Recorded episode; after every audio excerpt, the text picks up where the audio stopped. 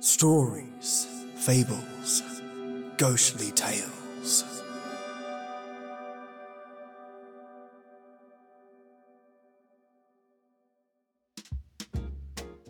Welcome, my titans, warlords, and enforcers, and all my new listeners.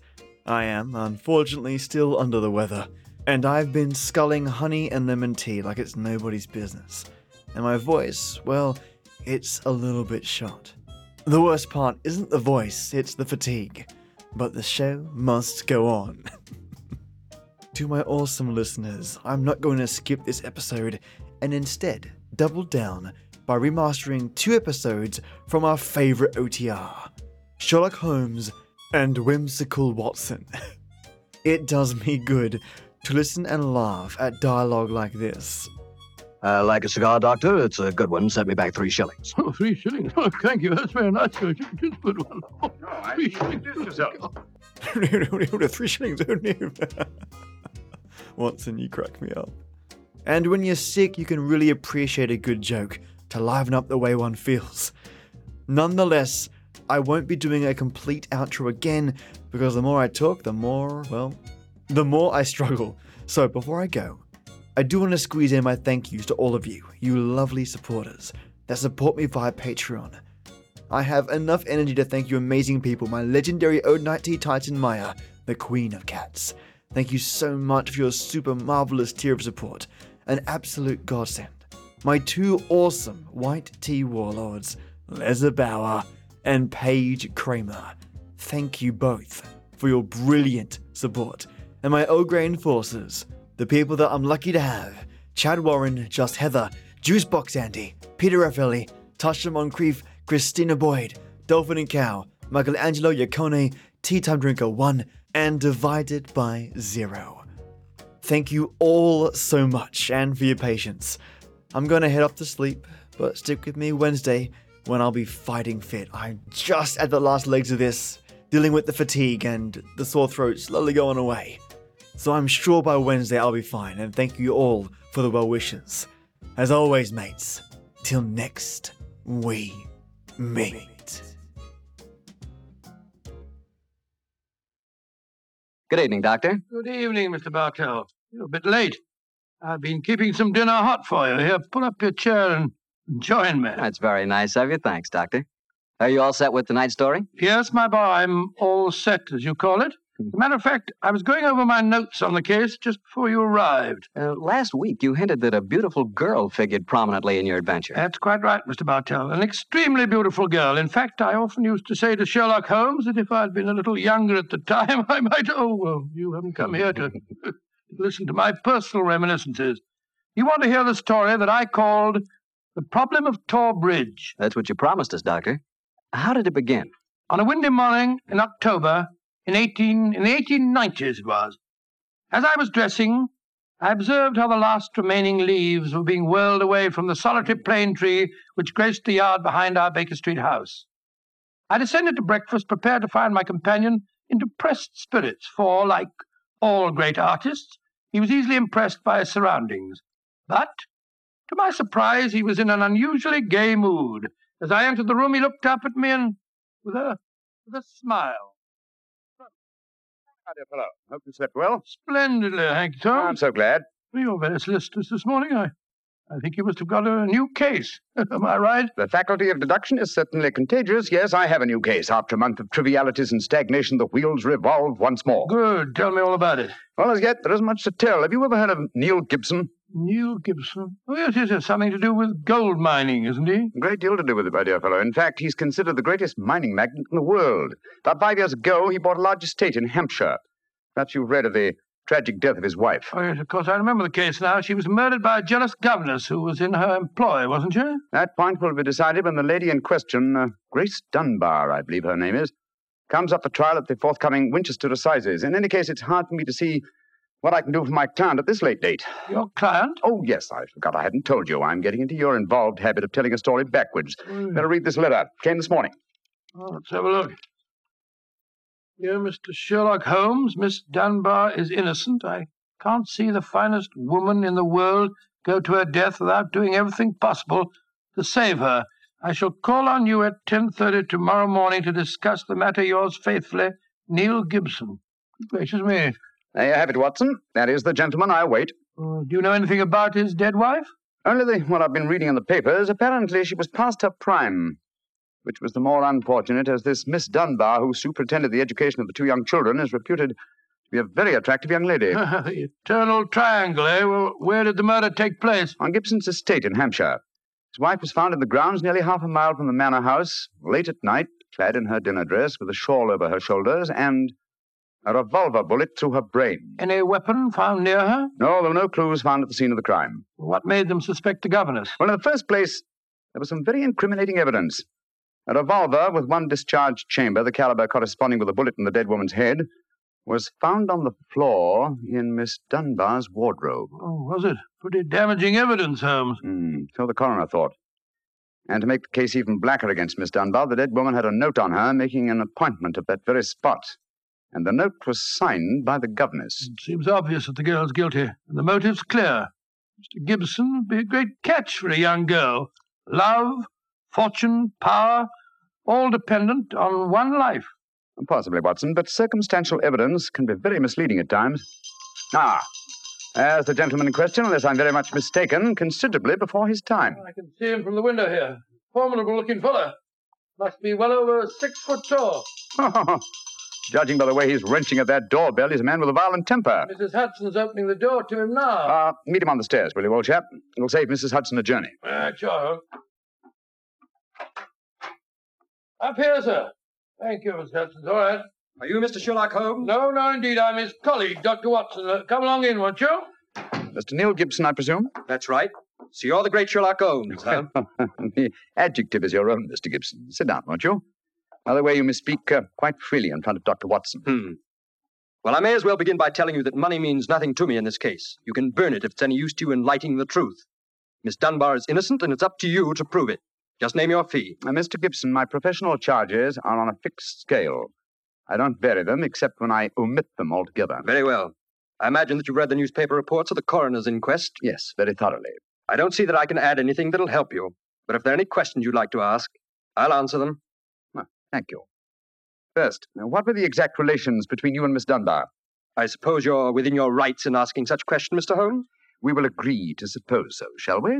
Then I can assure you that my relations with Miss Dunbar were always those of an employer towards a young lady with whom he never conversed or even saw, except in the company of his children.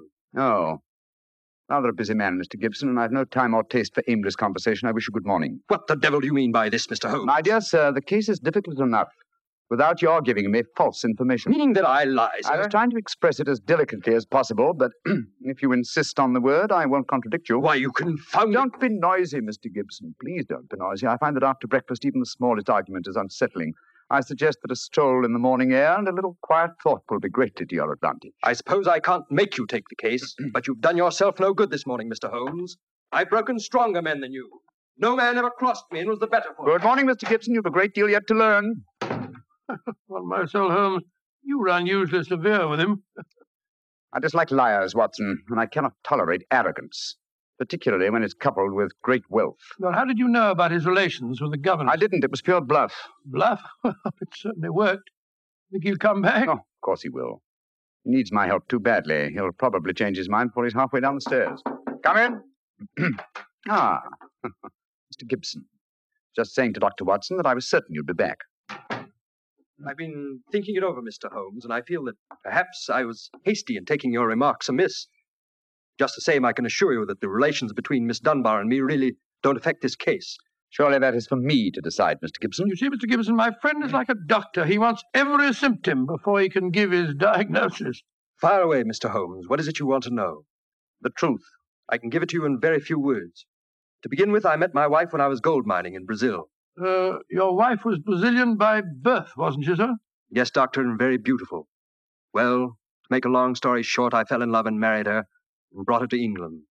After a few years, I realized that we had nothing, absolutely nothing in common. And then I suppose this young governess, Miss Dunbar, arrived on the scene. That's right, Mr. Holmes. Well, the story should be obvious to you from there. You uh, fell in love with this girl, I suppose, sir. Who could help it? Did you suggest marriage to her? Yes. though I knew that my wife would never divorce me. I see. Then you made an utterly insincere proposition to her. Now, look here, Mr. Holmes. I came to you on a question of evidence, not of morals. I'm not asking for your criticism. It's only the young lady's sake that uh, forces me to touch your case at all. Now, tell me, sir, uh, what is your own opinion as to Miss Dunbar's guilt? It's very black against her, I can't deny that. One explanation of the tragedy did come into my head, Mr. Holmes. I give it to you for what it's worth. Pray continue, Mr. Gibson. My wife was bitterly jealous. She was half crazy with hatred. She might have planned to murder Miss Dunbar, or we'll say to threaten the girl with a revolver and so frighten her into leaving us. There might have been a struggle in which the gun exploded and gone off and shot my wife, who was holding it. Well, that possibility has already occurred to me. It's the only obvious alternative to deliberate murder. The revolver, Holmes, was found on the floor of the governess's Uh, wardrobe. Mr. Gibson, I should like to examine your house and the scene of the murder as soon as possible. Certainly, Mr. Holmes. Sergeant Coventry of the local police is still down there. He'll give you any help you may need. Excellent. Watson, old fellow, I'm out with the timetable. We're catching the next fast train to Winchester.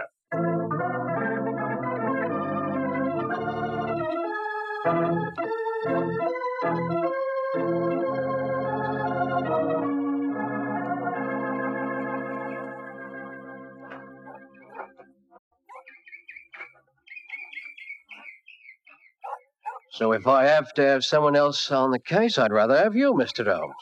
The yard gets called in, then then we local police loses all credit for success. Generally gets blamed for the failures. Now I've heard that you play straight. I do not appear in the matter at all, Sergeant Coventry. If I can clear it up, I don't ask to even have my name mentioned. Well, that's handsome of you, I'm sure, and I, I know your friend Dr. Watson can be trusted too. Oh, don't worry, my dear fellow. We won't steal any of your thunder. That's nice and friendly of you, Doctor. Well, come on, gentlemen. I'll walk you down to the bridge.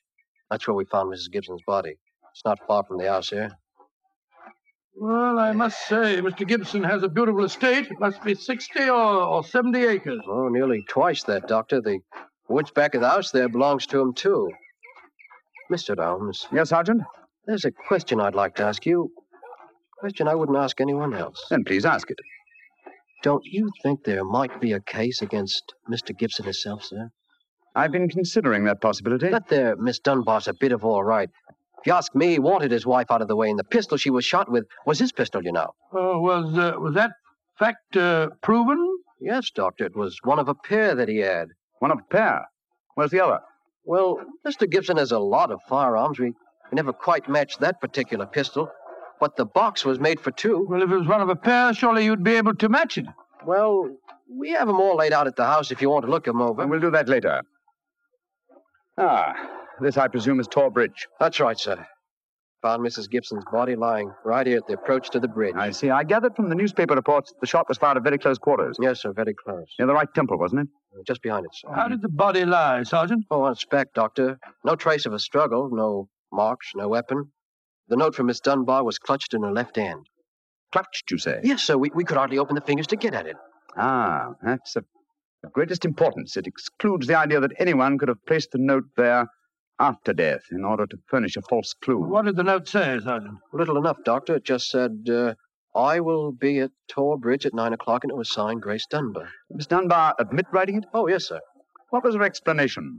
She wouldn't say nothing. Said she was saving her defense for the trial. Yes, it seems odd that Mrs. Gibson was still clutching that note. Seems perfectly natural to me. Oh, come now, old fellow, argue the thing out logically. If the letter is genuine, it was certainly received sometime before the tragedy, say an hour or two. Why then was the dead woman still clasping it in her left hand? Why should she carry it so carefully? She certainly didn't need to refer to the note at all at the interview. Doesn't it strike you as rather strange? Well, now you put it that way, it does seem a little peculiar. Hello. Did you notice this, Sergeant? Oh, you mean that chip out of that stone on the underside of the parapet of the bridge, sir? Yes, I noticed it. Uh, didn't think nothing of it, though. A very large chip. Yes, but it's been done recently. That is how the stone work is quite just here. It took some violence to do that. Hand me a cane, Watson, will you? Here you are, Buck. Thanks. Yes. A hard knock. And in a curious place, too. But it's 15 feet from where we found the body, Mr. Dow. Oh, Yes, Holmes, I don't see how it could have any connection with Mrs. Gibson's Oh, Well, possibly murder. It hasn't. But it's a point worth noting.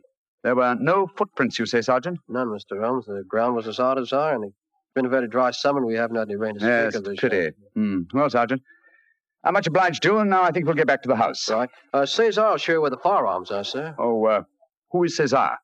Funny kind of a bloke, Brazilian he is. Brazilian, eh? Like Mrs. Gibson. Yes, Mr. Holmes. Uh, comes from the same town that she does, as a matter of fact. Something very fishy about him, if you ask me. Now, if you'll excuse me, gentlemen, I'm going to take a little stroll around the grounds. You've started me on a new train of thought in this case, Mr. Holmes. Oh, I'm delighted, Sergeant. I'll get back to the house.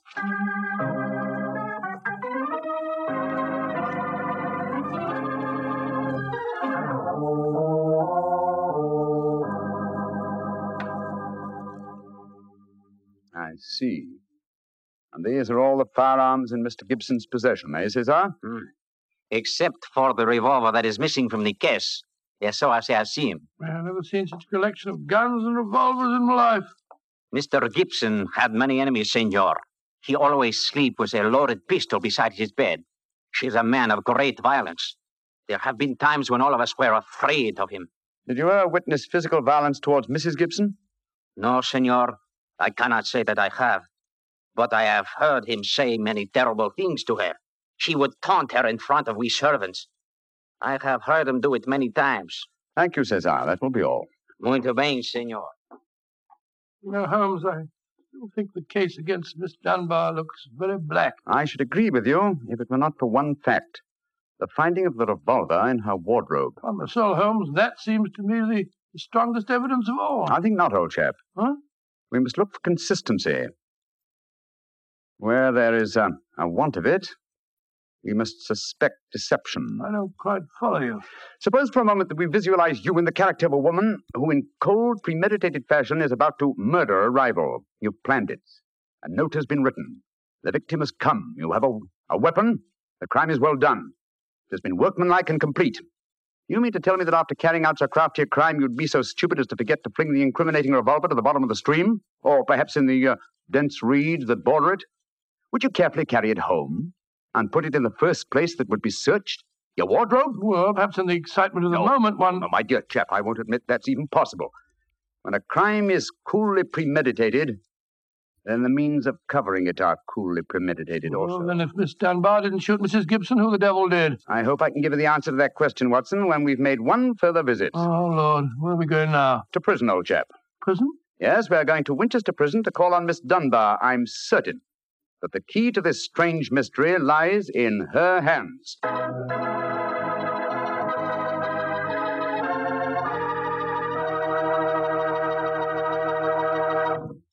The problem of Tor Bridge. Well, uh, Doctor, did you go to Winchester Prison and see Miss Dunbar? We did, Mr. Bartell. An hour later, found the two of us sitting in a dank and gloomy cell, talking to one of the most beautiful girls that I've ever seen. Her bright, flashing eyes and her air of quiet confidence seemed sadly out of place in such a setting. Holmes spoke to her quietly, soothing. Dunbar, tell us of your true relations with the dead woman. She hated me, Mr. Holmes. She hated me with all the passion of her distorted mind. Please tell us exactly what happened on the evening of Mrs. Gibson's death. Well, I, I received a note from her in the morning. A note imploring me to meet her at the bridge after dinner that night. She said she had something important to say to me. Did you keep that note, Miss Dunbar? No, Doctor. She, well, she asked me to destroy the note, so I burned it in the schoolroom grate. I saw no reason for such secrecy, but, well, I, I did as she asked. Hmm, and yet she kept your reply very carefully. It's interesting. Tell me what happened when you met her that night. When I reached the bridge, she was waiting for me. I I won't tell you what she said, but she poured out her whole wild fury in burning, horrible words. I didn't answer. I couldn't. It was dreadful even to look at her. She was like an insane woman, standing there screaming disgusting insults at me. I I put my hands to my ears and rushed away, Where was she standing when, when you left her? within a few yards of the spot where her body was found later. And yet, presuming she met her death shortly after you left her, you heard no shot. No, no, I Hmm. heard nothing. But I was so upset, Mr. Holmes, that I rushed straight back to my room. Did you leave it again that night? Yes.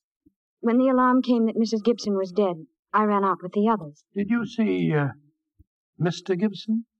Yes, Doctor. He had just returned from the bridge when I saw him. He had sent for the doctor and the police. Uh, this pistol that you found in your room, You ever seen it before? Never, Mr. Holmes, I swear it. When was it found, Miss Dunbar? Next morning, when the police made their search, it was on the floor of my wardrobe where I keep my shoes. Hmm, you've no idea how long it had been there.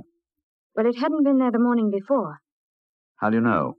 because I had tidied up the wardrobe that day. I see. Then someone must have come into your room and placed the pistol there in order to incriminate you. I'm certain of it. Oh, when? uh, When could they have done that? Well, it, it, it could have been at meal times, or when I was in the schoolroom with the children. Yes.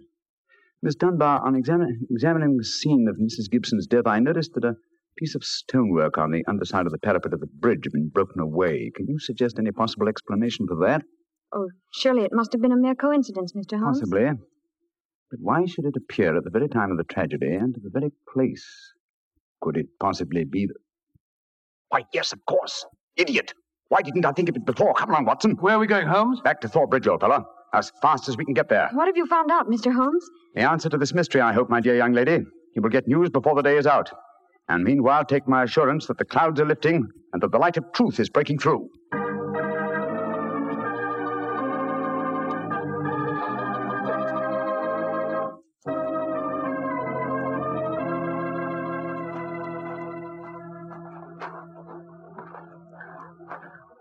Well, Mr. Holmes, you're soon back here. What have you found out? In a few moments. you got my message? Oh, yes, sir. Here you are. All entwined. What you wanted for, I can't imagine. Ah, you'll soon see, Sergeant. Uh, Watson, I uh, have some recollection that you usually go armed on these excursions of ours. Yes, I'm carrying my revolver. Why? Uh, give it to me, old chap, will you? Thanks. Shoot I, you? I believe your revolver may have a very intimate connection with the mystery we're investigating. You're joking. Now, Watson, I'm very serious. We What? have a test to make. If The test is successful, Miss Dunbar will be free before nightfall, and the test will depend on the conduct of this revolver of yours.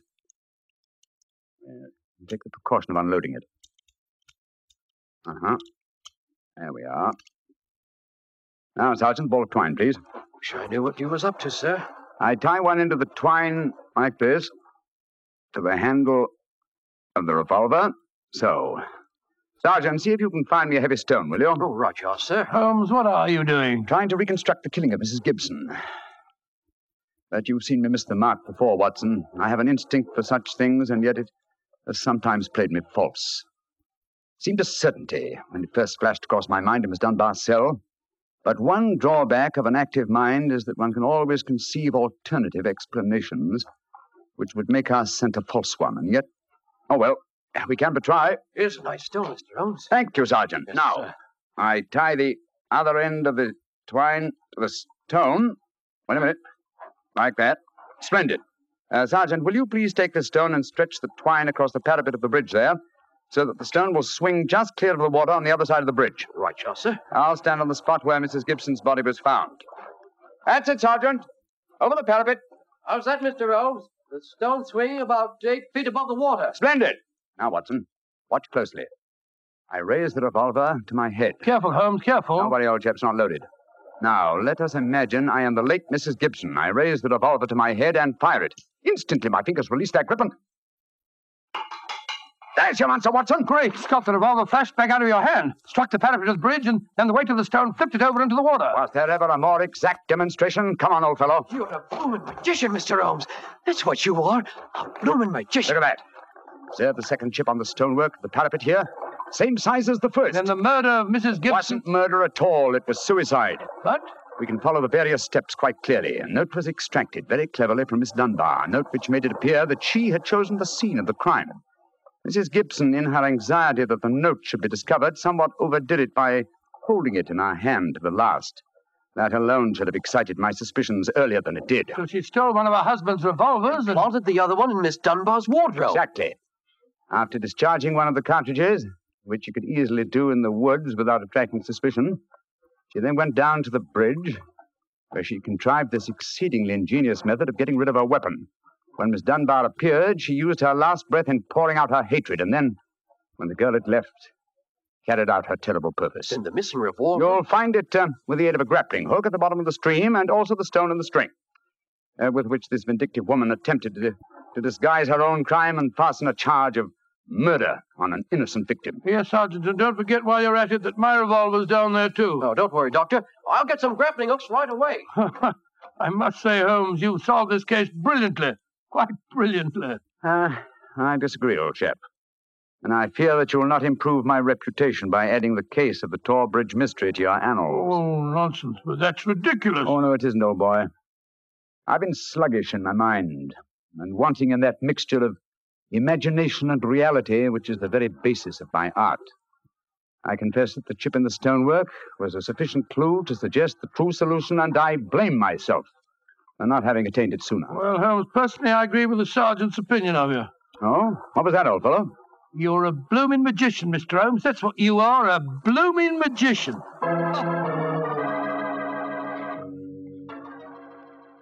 Let's see. No, no, no, Mr. Bartell. Don't say let's see if he's expecting us. You know I always expect you at this time on Monday evenings, my boy. So draw up your usual chair and settle down. Thanks, Doctor. Ah, that's it. Ah, all alone this evening, Doctor? Where are the puppies? Out on the patio, they had a most unfortunate encounter with a dead seal on the beach this afternoon. In consequence, they're a little uh, malodorous, shall we say. In that case, Doctor, perhaps we'd better change the subject. So, suppose I ask you about tonight's new Sherlock Holmes adventure. well, my boy, as I told you last week, the story took place in the foul alleyways of Limehouse. It was there on a foggy December evening in 1890 that my story began. An old friend and patient of mine, Isa Whitney, had disappeared, and his distraught wife had come to me for help. Knowing the man to be the victim of the shocking habit of taking opium, I suspected that I might find him in one of the vile dens inhabited by the dregs of the waterfront. And so, Mr. Bartell, about five o'clock on that December evening, I began my search. After an hour of fruitless wanderings, I found myself in a vile alley called Upper Swandam Lane. I could hear the distant moans of the river boats as I walked, eyes alert and hand on the revolver in my coat pocket.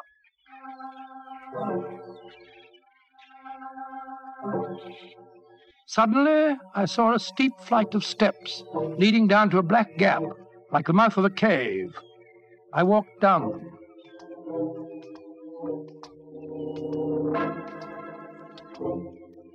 The steps were worn hollow in the center by the ceaseless tread of stumbling feet. I reached the bottom.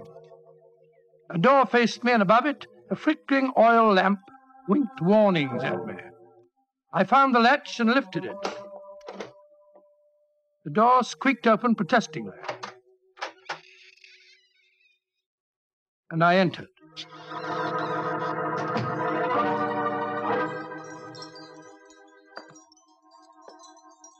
There was a tinkle of Chinese wind bells as I walked towards a long, low room.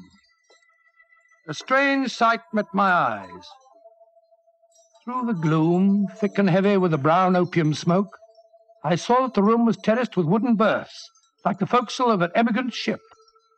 Out of the shadows, there glimmered little red circles of light, now bright, now faint, as a burning poison waxed or waned in the metal pipes. Bodies lay in strange, fantastic poses bowed shoulders, bent knees, heads thrown back. The attendant came up to me with a pipe and beckoned me to an empty berth. I haven't come here to smoke your filthy drug. I'm looking for a friend, Mr. Isa Whitney. No, Mr. Whitney here. Oh, I'm going to search the place. You must not disturb the I'm priest. carrying a revolver, so you'd better not argue with me, my good man. Out of the way. I searched that filthy den, but found no trace of my missing friend. As I was leaving in despair, a long, shaking hand reached out and plucked at my sleeve. I turned, and there, sprawled in a berth, was the wreckage of a man. His gaunt face yellow and twitching, his clothes filthy and ragged, and the pupil of his eyes like pinpoints. He spoke to me in a thin, quavering voice. Reverend Saint, get me out of here. Now, look here, my man. Don't say you won't help me, Governor. Ain't you got an heart? Please help me, Governor. Take me out of here. Strike me pink. I'm going to bomb you, I tell you. Oh, what must you expect if you indulge in this filthy habit? Take me out of here, Governor. I'll go straight this time. Cross me out, I will. Oh, very well. Come along with me. I suppose it's my duty to help you. Ah, bless you, Here, Governor. you are. Here, now give me your arm. You cannot take him away. He owe me money. That's a bleeding lie. I paid him when I come in, I did. He cannot go with you, Mr. You remember what I said about my revolver, you blackguard? If I have any more trouble with you, I'll I'll fetch the police. Come along. He owe me money. He owe me money. Infernal scoundrel, owe me money. Tell owe me him money, all owe me proper, money. Governor. That off you didn't.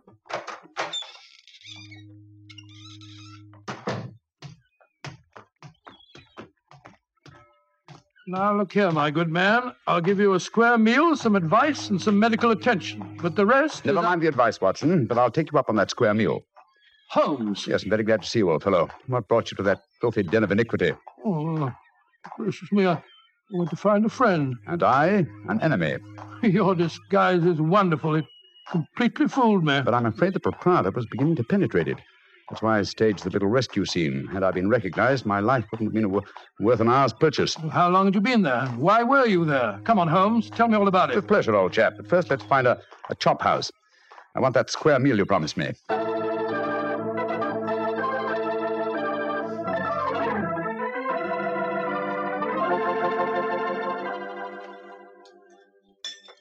An excellent meal, Watson. Yes, you're surprisingly good for such a shoddy looking place. Well, Holmes, now perhaps you'll tell me what you were doing in that opium den. I've already told you my story. I'm shadowing a most unusual criminal. A man who haunts the opium dens, and yet I know that he himself is not an addict. Well, I don't see anything very criminal about that. He might be looking for a thrill, or perhaps he's one of those writer fellows or something. But this man pretends to be an addict. I watched him closely. He fakes his smoking, and grease paint has enabled him to simulate the characteristic pallor of a drug victim. He even affects the typical mannerism of nose scratching, but it's his eyes that give him away. The pupils are wide open, I suppose. Exactly, old fellow. Whereas, if he were really addicted to the drug, they would, as you know, be contracted. I myself always treat my eyes with a special, well, a special kind of drop on the occasion when, uh, well, I have to enter these dens. Why does a man haunt an opium den in order not to smoke? That, my dear Watson, is the problem that I intend to solve. Perhaps the fellow's a policeman or a private detective like yourself, Holmes. I've already checked on those possibilities. No, Watson, I believe there is only one answer. I believe the man is planning a murder. A murder? It's a tempting setting for a murder. Your victim is an addict, drugged and helpless. Your witnesses are in an equal state of befuddlement. The proprietor is anxious to cover up the crime because of the police. That you. Yes, Holmes. Now, the question is who is the intended victim? That, my dear Watson, is why I've been shadowing this man. Unfortunately, he was not present in the den we just left, but I intend to continue my search. Holmes, uh, c- can I help you? My my wife's away, you know. You know, it's a long time since we were on a case I together. shall be delighted, my dear chap. I've missed you sadly during the past few months. And I, you, Holmes. What's the next move? Back to Baker Street, old fellow. My disguise is wearing thin, and I must contrive a new one.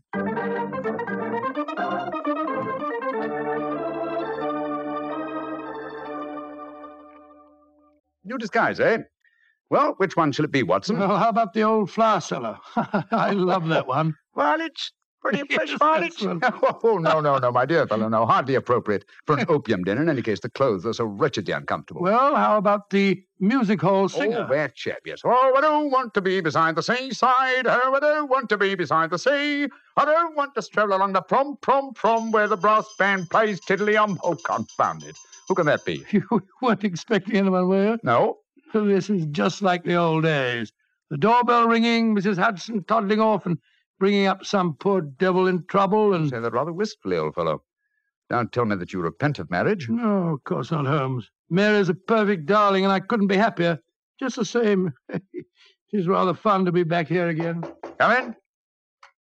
Yes, Mrs. Hudson? Uh, i- It's a gentleman, sir.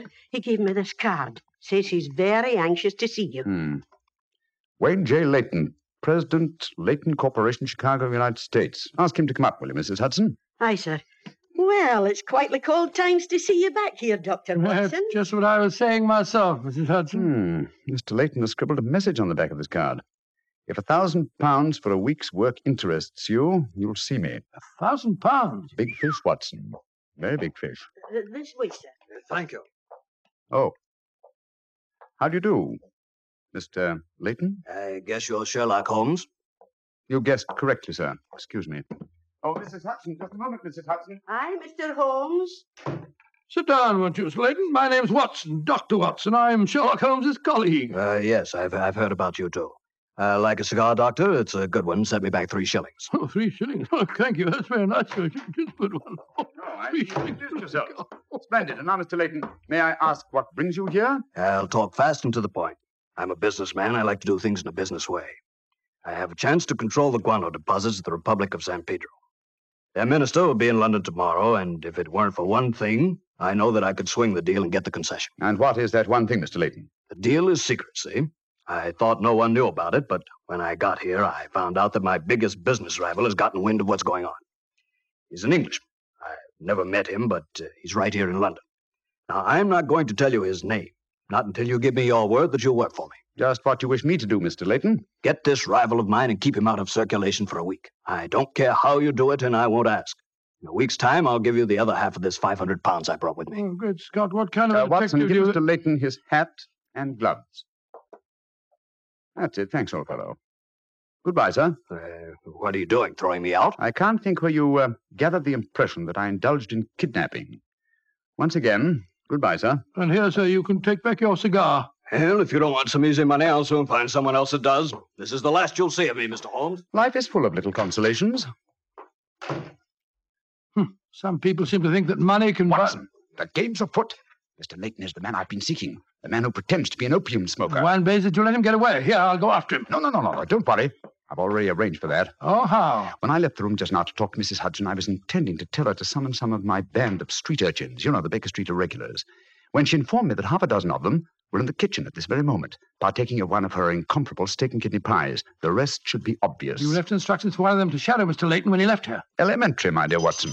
Oh, don't tell me that. Layton back again. No, I think not. I should say that at the moment he's just about to walk out of the front door. No, I think we shall have another visitor. And judging by the commotion, the incoming and the outgoing visitors know each other and are not on the best of terms. Well, it sounds to me as if they're having a fight. Here comes Mrs. Hudson to tell us about it. Come in, come in. Oh, Mr. Holmes, you've got another visitor. Uh, so I gathered. Mrs. Hudson, you gave my instructions to one of the boys? I did that, sir. Young Wiggins was going to follow the gentleman. Mrs. Hudson, what was all that commotion about downstairs just now? Oh, it was the two gentlemen shouting at each other. Him that was leaving and the one that was waiting on the doorstep. And who is our new visitor, Mrs. Hudson? Here's his cards. Oh, thank you. Linton Chumley, 9 Belgrave Square. Well, ask him to come up, will you, Mrs. Hudson? Very well, Mr. Holmes. Oh, one thing more. Yes, sir. Uh, please instruct another of the Baker Street irregulars to follow this Linton Chumley when he leaves here and report to me. All right, sir. Hmm. You're taking no chances, Holmes, eh? You're having this fellow shadowed, too. Leighton is a potential murderer. Of that I'm convinced. This Mr. Chumley might possibly be his intended victim. While we're talking to him, Watson, old fellow, I want you to be sure to look at the condition of his eyes. certainly will. Come in. Oh, good evening, Mr. Chumley. Are you Mr. Sherlock Holmes? I am. This is my colleague, Dr. Watson. How do you do, sir? Uh, that was Wayne Layton that was just left here, uh, wasn't it? Uh, won't you sit down, sir? Uh, thank you. I don't want to sit down. All right, you needn't answer my question, but I know it was Layton. I've never met him, but I've seen his picture in the newspapers. Oh, very well, then, sir. It was Wayne Layton. Ah, I know why he came to you. He's he's trying to have me put out of the way while he closes that deal on the San Pedro and Guana concession. Now look here, Holmes. You've got to be on my side. Whatever fee he offered you to dispose of me, I'll double it if you'll take care of him for a few days. Oh, Dear me, this is becoming monotonous. Watson? The hat and gloves? Thank you, old chap. That's right. Good night, Mr. Chumley. Uh, look here, Holmes. I'll, I'll treble his fee. I'll quadruple it. My dear Mr. Chumley, I have accepted no fee from Mr. Layton. I don't propose to accept one from you. Your hat and glove, sir? Uh, that man is out to kill me, Holmes. Well, i- if you won't help me, I'll go to the police. That's an excellent idea, Mr. Chumley. Again, good night. Did you notice his eyes, Watson? Yes, the pupils were contracted. He's obviously an opium addict. And also a potential corpse. What do we do now? Wait for the irregulars to report? No, you'll return home for your medical bag. I have a feeling that you'll need it before the night is out. Then come back here. If I've gone before you return, I'll send one of the irregulars to bring you to wherever I may be. Wait until you receive a message from me. On your way, old chap. There's work ahead of us.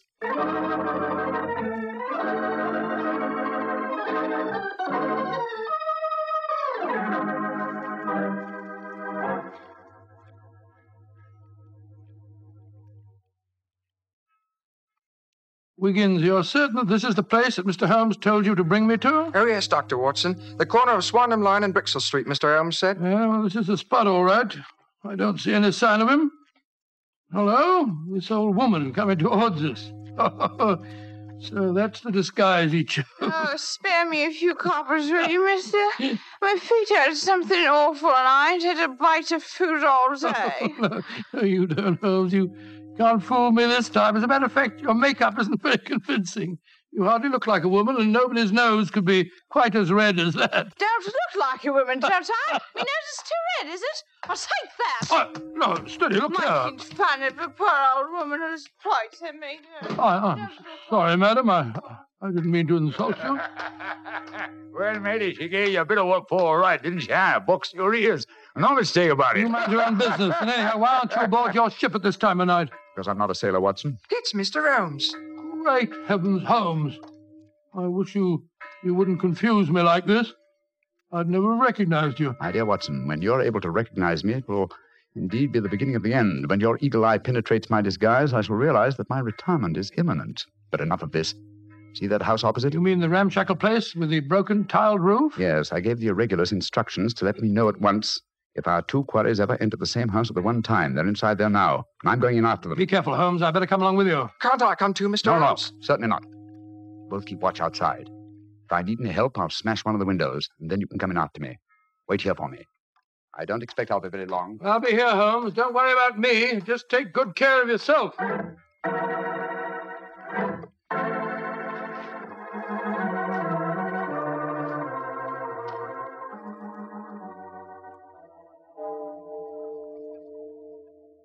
It's one o'clock, Doctor. Yes, I know, Wiggins.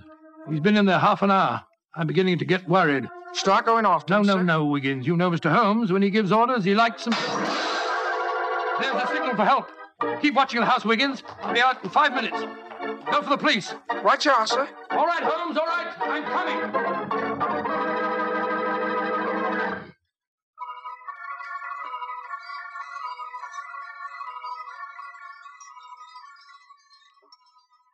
You have searched my house from basement to attic. Why do you not give up? I tell you again, there has been no one here tonight. But my friend came in here half an hour ago. I saw him, and before that, two other men are known to have come in here. Uh, if that is so, then where are they? Three men cannot vanish. That's just the point, you scoundrel. Out of the way. I'm going to search this hovel again. I'm not leaving here until I find Mr. Sherlock Holmes.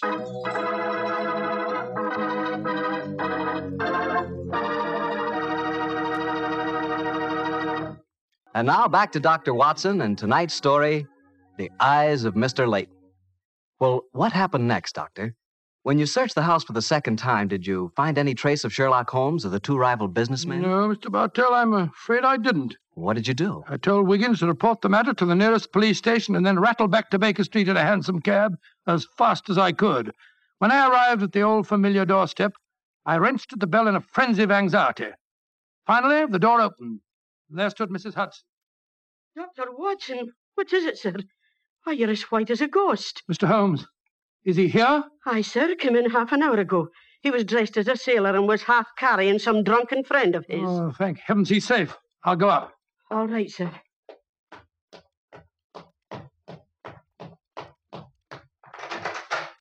I want to know, chap.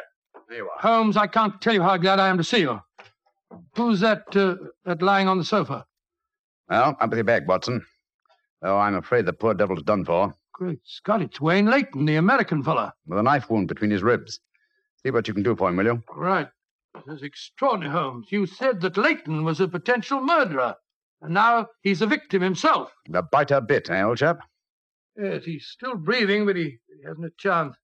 I'll try him with an injection of strychnine. Holmes, how did you get his body out of the house? I, I searched the place from top to bottom. I, I found no trace of any of you. When I went in, I found the stabbing had already taken place. The proprietor then bribed me, or rather the broken down sailor he took me for, to smuggle the body out through the secret stairway leading to the wards at the back of the house. Well, there's no trace of Chumley there? No, he must have left before me by the same exit. Well, then you smashed the window and bolted. Yes, I knew that I could count on you to hold the fort while I was getting the body away. Mm-hmm. Just tried to say something, Watson. Yes, the injection's beginning to take effect. Yes, Mr. Layton? What are you trying to say? Tell us who stabbed uh, you, sir. Lips are moving.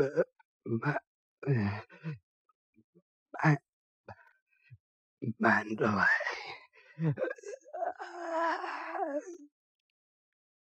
He's dead, Holmes. Yes, but he gave us the clue to the murderer's identity.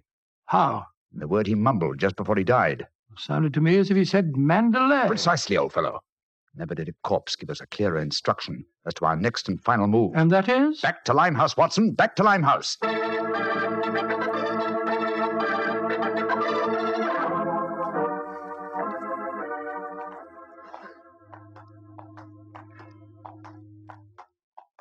Ah, here we are. This must be the place. What's this? Another opium den? Yes, I knew that since Chumley refrained from smoking earlier on in the night, in order to keep his faculties alert for murder, that an enormous reaction would set in. I'd have to find a den at once, and beyond question a different one from that in which the murder was committed. But how do you know that he's inside here? Well, just before you returned to Baker Street tonight, I had a message from one of my regulars. He tracked him here after he escaped from the scene of the stabbing. That was a couple of hours ago. He might have slipped away again. No, Watson, tonight he came to drown his senses with a wretched drug. He'll be here. Come on.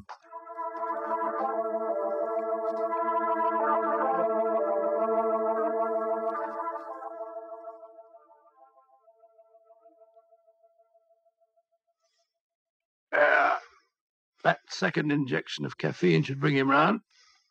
He's heavily drugged, but I think it'll work. Surprising what a five pound note will do, isn't it? Yes, the proprietor let us bring Chumley into his private room, and he... Look, he he's coming to. Mm. uh, who, who, who are you? Who, what, what do you want? You remember me, sir? I'm Sherlock Holmes. Oh, yes, yes, I, I remember you. You're in serious trouble, Mr. Chumley. Very serious trouble. Uh, Trouble? Wh- What, what trouble? Wayne Layton didn't die. Oh, He's badly wounded, but he's going to live. He's at Baker Street now. He wants to go to the police and give evidence. you, you've got to get me out of this, Holmes. I'll, I'll pay you anything. Uh, ten thousand, twenty thousand. Why did you stab Layton? He, he was in my way. I wanted the San Pedro concession. I, I meant to kill him. But we can fix it up now, can't we, Holmes? We can fix it up now. Yes, we can fix it beautifully, sir. As neat a murder confession as ever I listened to, Holmes. Exactly. Come along, Mr. Chumley. I think some night air will be good for you. We'll take you for a nice drive to Scotland Yard.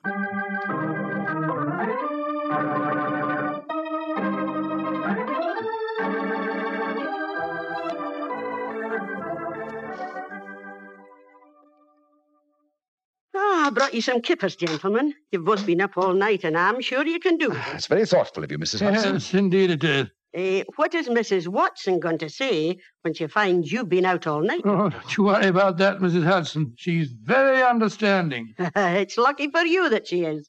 Well, I'll go and leave you to your breakfast. Holmes. Yes, dear fellow? There's only one thing that puzzles me about this case. Oh, what's that? When Leighton was dying, he muttered the word Mandalay. How did that give you the key to the murderer's identity? Oh, the dead American had never met Mr. Chumley, you remember, except when they bumped into each other in our hallway. Yes, he told us that he recognized him from the newspaper photograph. Being an American, he had no reason to know that the name Chumley is in no way pronounced the way it is spelt. But you, I never thought of that. Chumley. That name's spelt C H O L Chol, M O N Mon, D E Der, L E Y. Chol Mondale. Mondale. Precisely, old fellow. What you thought to be Mandalay was really Charles Mondale, the name of the murderer. Amazing case. You did a remarkable job, Holmes. I'm, I'm beginning to be confoundedly sleepy. Why not sleep, old chap? Your old room's all ready for you. Are you going to take a nap? Oh, dear me, no. I- Hmm? I've much too busy a day ahead of me. Let me look at my engagement book. Yeah. Baxter Square murder. Mm-hmm. I've put the police on the track. The Duchess of uh, Ferrers. I've got her material. The princess who was about to run away from home. Good gracious me, let her run. The Pope's cameos. Ah, yes, yes. His Holiness must not be kept waiting. Uh, can, uh, can I help you again, Holmes? Uh, Mary doesn't return un- until tomorrow. Well, I thought you were sleepy, old fellow. Sleepy rubbish. I never felt more wide awake in my life.